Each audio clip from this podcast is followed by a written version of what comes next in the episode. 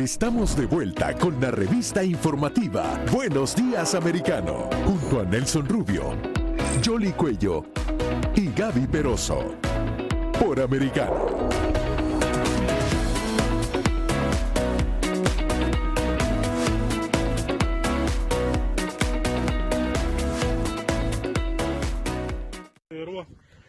Tropas ucranianas avanzaron sobre una amplia franja de territorio ocupado por Rusia como parte de un avance relámpago que obligó a Moscú a retirarse rápidamente. Mientras las banderas ucranianas azules y amarillas ondeaban sobre las ciudades recién liberadas, el ejército ucraniano sostiene que en 24 horas han liberado más de 20 asentamientos ocupados desde el 24 de febrero, cuando inició la invasión rusa. Hoy estamos completando la liberación de Balaklia, la primera gran ciudad de nuestra ofensiva. Estoy seguro de que esta no es la última ciudad. Delante de nosotros está Kupiansk, que ya está medio ocupada por nuestras tropas. Como respuesta, este lunes el Ministerio de Defensa de Rusia afirmó que sus fuerzas defensivas están realizando ataques aéreos contra las fuerzas ucranianas en la región de Yerkov. Se sostuvieron pérdidas enemigas de hasta 250 miembros del personal de servicio y más de 20 unidades de equipo militar. Tras los ataques rusos del domingo, estaciones eléctricas y otra infraestructura que dejaron muchos lugares de Ucrania sin electricidad, las autoridades en Kiev también dijeron que se habían restaurado los servicios de electricidad y agua en aproximadamente el 80% de la región de Yarkov. Diva Cash, Voz de América, Washington. Gracias a nuestra colega Divalicet Cash por este resumen informativo, lo último que ha estado aconteciendo en el conflicto Ucrania-Rusia, donde ah, se ven progresos, y así lo ha estimado el gobierno de Estados Unidos en eh, relación a la guerra que está llevando Ucrania, a la recuperación de territorios y todo eh, el entramaje ¿no? de que se está dando, cómo han ido liberando algunas zonas, ataques que se han dado contra objetivos, y ahí lo, podíamos ver en el informe eh, rusos de, de, mucha importancia. Sí, incluso el presidente Zelensky había asegurado que ya han recuperado más de 6.000 kilómetros cuadrados de territorios que incluso habían sido dominados antes de esta invasión ocurrida este año y eh, de alguna manera ven algunas de, de las imágenes de equipamiento militar abandonado en varias zonas eh, por parte de los rusos. Vamos a darle la bienvenida a César Sabes, Sabas. Él es experto en relaciones internacionales y seguridad internacional y también conductor del programa Strategius en Contrapoder. Muy buenos días. Quería que nos uh, interpretaras un poco lo que está pasando. ¿Realmente Ucrania está avanzando en esta guerra? Hola, muchas gracias por la invitación. Siempre un placer compartir con ustedes. Miren, siempre que he sido entrevistado, yo he sido muy realista, incluso un poco pesimista para Ucrania, pero este escenario cambia. Claro, en Kharkov hubo un punto de quiebra, un punto de inflexión muy importante, que ahora es muy probable que cambie la conducción de la guerra y por primera vez vemos que Ucrania tiene la iniciativa estratégica. ¿Qué fue lo que sucedió en Kharkov? Hay dos regiones y no quiero que se confundan, una que se llama Gerson, que está al sur de Ucrania, y otra que se llama Kharkov, que es donde hicieron esta contraofensiva. Hubo una primera contraofensiva ucraniana en la zona de Gerson, que está al sur, y esa contraofensiva no empezó muy bien, y los rusos empezaron a defenderla, y mandaron a sus mejores unidades a esa zona. Los ucranianos se dieron cuenta que el frente de Kharkov, los rusos habían cometido un error estratégico imperdonable. Y es imperdonable porque los propios clásicos militares rusos dicen que eso no se comete, que es dejar flancos abiertos sin defender. Dejaron un número muy reducido de tropas para defender algunos cuellos de botella y dejaron muchas zonas sin defender. Cuando los ucranianos vieron esto y cuando el general Saluzny, que es el general que comanda, digamos, el ejército ucraniano, se dio cuenta, pues inició una contraofensiva en ese frente, empezaron a meterse, el frente estaba muy poco defendido, el comandante ruso de ese frente eh, resultó ser altamente incompetente y altamente incapaz, y pues eso generó el desmoronamiento de todo el frente ruso en el norte, es lo que hemos llamado el, el frente de Isium, porque Isium era la principal ciudad de ese entonces, de, de, toda esa zona, y desde ahí atacaban a otra ciudad ucraniana muy importante que se llama Sloviansk Kramatorsk. Entonces, pues bueno, vino la, el desmoronamiento de todo el frente. Hay pocos soldados rusos capturados, muy pocos. Este, la gran mayoría salió. Hubo mucho equipo militar eh, ruso que fue abandonado. Eh, muchas municiones, con lo cual se demuestra que el problema de Rusia ahí no era las municiones, sino un problema de mando.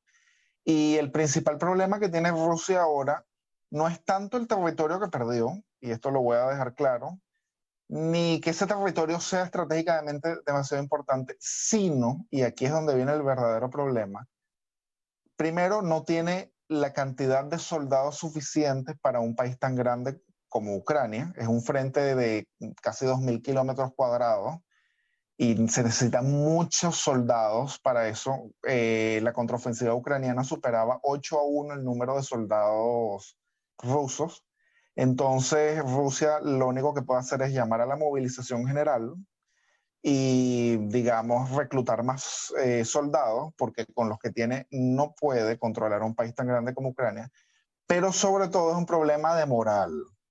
Es decir, después de que se nota esta incompetencia en el mando ruso, los soldados pierden la voluntad de luchar porque ahora sienten que están combatiendo para unos superiores altamente ineptos y que son los que los están llevando a la destrucción.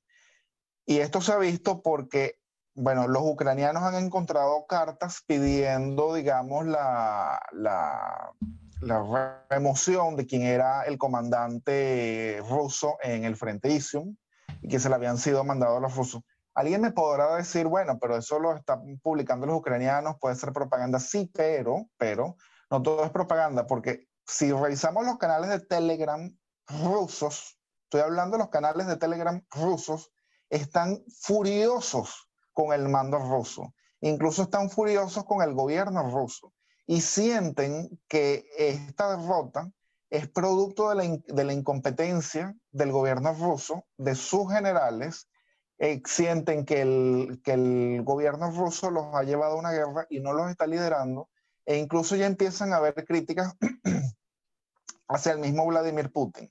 Porque ¿qué es lo que sucede? Hay, hay que reconocer algo, en esta guerra no es el mismo Putin de épocas pasadas.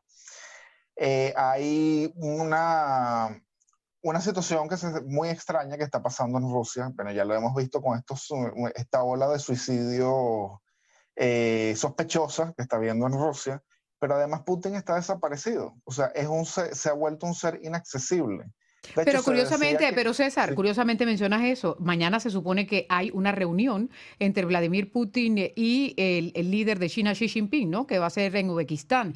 Eso, eh, eh, eh, ¿qué significaría? Y por otro lado, lo que mencionabas es interesante porque hasta los mismos propagandistas rusos en la televisión estaban como un poco frustrados. ¿Podría generar esto algo en, cuanto a ese régimen que mantiene Putin en su país?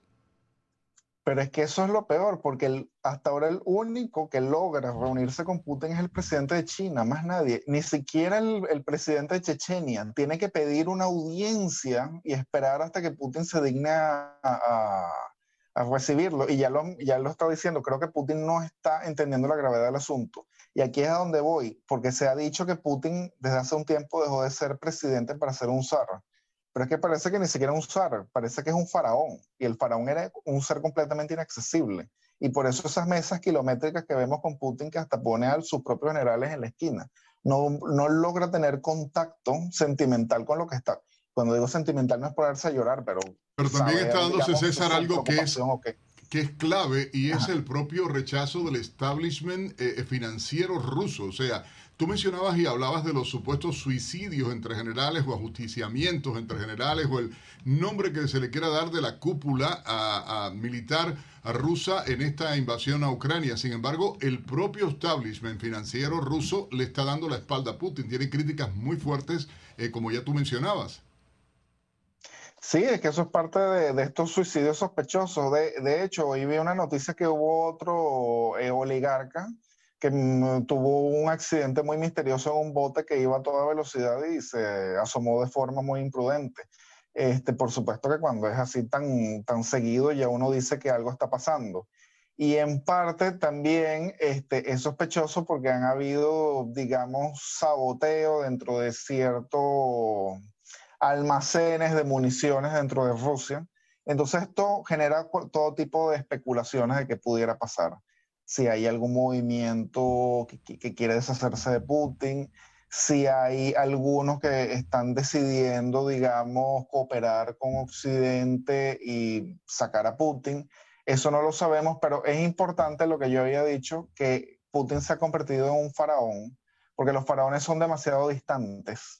Y al ser tan distantes, eso da pie a que pueda haber eh, complot en, tu contra. Ahora, pero César, esta mañana se estaban, se estaban reportando eh, ataques aéreos por parte de Rusia en algunos sectores eh, de, Ucrania, en esas zonas que estaban retomando los ucranianos y también estaban cortándole la luz. ¿Eso qué, qué efecto tiene?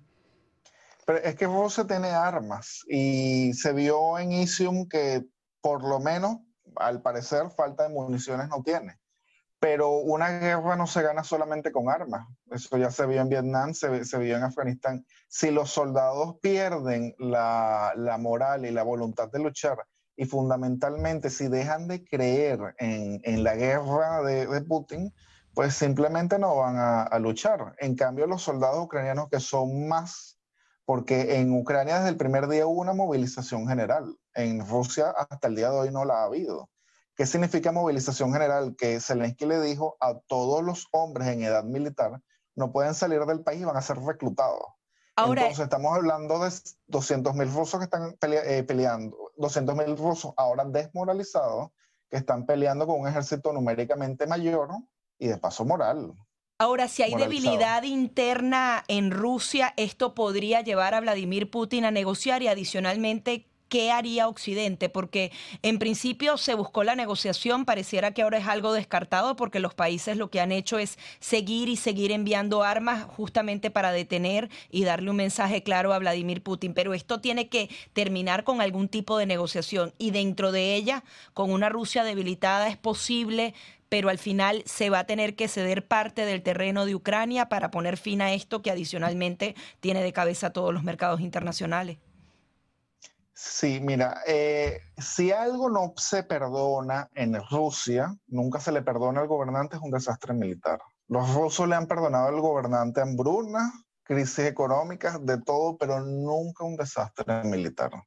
Así que Putin, para mantenerse en el poder, pues tiene que tener algún tipo de éxito militar. Y ahí tenemos, ahí entramos a un detalle. ¿Qué es tener éxito militar? ¿Qué es lo que es ganar la guerra? Porque puede que para Zelensky ganar la guerra sea algo y para Occidente ganar la guerra sea otra cosa y para Putin otra cosa. Entonces ahí estamos en un detalle. Para Zelensky, ganar la guerra es recuperar la totalidad de los territorios. Antes del, del 24 de febrero, por lo menos. Entonces, ¿por qué era esta contraofensiva tan, tan desesperada? Porque Ucrania estaba en contra del tiempo. Ya se viene la época de lluvias en Ucrania y se da un fenómeno natural que se llama la Rasputitsa. O sea, todo el terreno se pone fangoso. Y ahí automáticamente los combates tienen que parar. Solamente puede haber combates de artillería, pero avanzar va a ser casi imposible, porque los mismos tanques se pueden hundir en el fango y nadie los va a poder sacar. Entonces, cuando empieza la época de lluvia, va, a haber un largo tiempo en el cual eh, se va a parar el combate y viene un periodo de negociaciones. Viene el frío aquí en Europa, los mismos occidentales pueden, digamos, presionar a Zelensky para que se vea obligado a negociar y Zelensky quería evitar eso. Quería mm, finalizar por lo menos el verano con un mensaje a sus aliados occidentales diciendo, síganme apoyando, apóyeme hasta el final porque puedo ganar la guerra. Y por eso es que la contraofensiva de, de Kharkov fue fundamental porque ahora le dice a los occidentales, mira, sí, al final podemos ganar la apuesta. Entonces Putin lo que va a hacer hasta ahora, lo que se sospecha que va a hacer, es no tratar de no escalar el conflicto, eso es lo que se sospecha, sino mantener el territorio que tiene hasta que vengan las lluvias y se tenga que eh, parar los combates.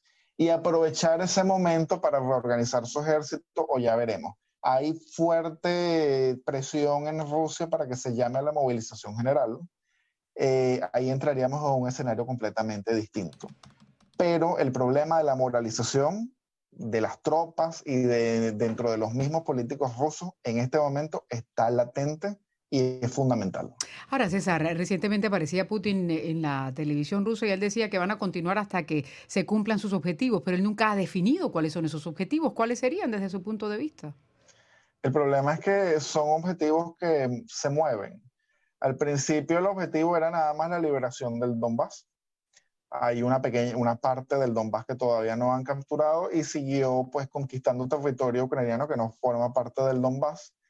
Entonces hay que, digamos, descifrar lo que es el, el objetivo.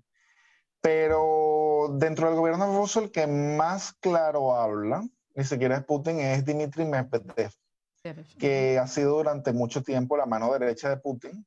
Incluso tiene su propio canal de Telegram, no es tan inaccesible como Putin, y él dice que el objetivo final, tarde o temprano, es la disolución del Estado ucraniano y que todo eso sea anexionado a Rusia. Si vemos por las declaraciones de Medvedev, bueno, ellos estarían dispuestos a irse a una guerra todo el tiempo que sea necesario hasta lograr la, disolución del Estado ucraniano o por lo menos anexionarse prácticamente la mitad de Ucrania, por lo menos toda la costa del Mar Negro. Ahora la entonces, semana. Sí. Entonces, ¿cuál es el objetivo real de la guerra? En mi opinión, en mi opinión, y lo único que pudieran vender como una victoria, viendo todo el costo en personal, porque ha tenido muchísimas bajas, económico y de todo tipo, es anexionar por lo menos el 40% de Ucrania. ¿Cree que habrá delegación en la Asamblea General de Naciones Unidas de Rusia? Sabemos que Vladimir Putin ha dicho que no asistirá, pero enviará a alguien. Sí, sí, eh, Rusia es miembro permanente del Consejo de Seguridad de las Naciones Unidas. Va a enviar a alguien y va a tener presencia, eso es eh, casi seguro. Y Estados Unidos tampoco puede negarle por completo la entrada, porque por algo ellos son sede de las Naciones Unidas. El mismo Maduro llegó a ir a, Nueva York. Y quizás vaya esta semana, la próxima semana. Así es, gracias. Bueno, muchísimas gracias a, César Sabas, quien es experto en relaciones internacionales, igualmente en seguridad internacional, por acompañarnos en este momento de análisis. Vamos a hacer una breve pausa y vamos a regresar, les propongo, porque otro tema que acapara la atención de la prensa internacional y acá en Estados Unidos, dadas las negociaciones que lleva la administración Biden con el régimen iraní, el programa nuclear, vamos a tener a Joseph Umiri al regresar. Y usted, por supuesto, nos acompaña acá en Buenos Días Americano a través de Americano Media. Ya volvemos.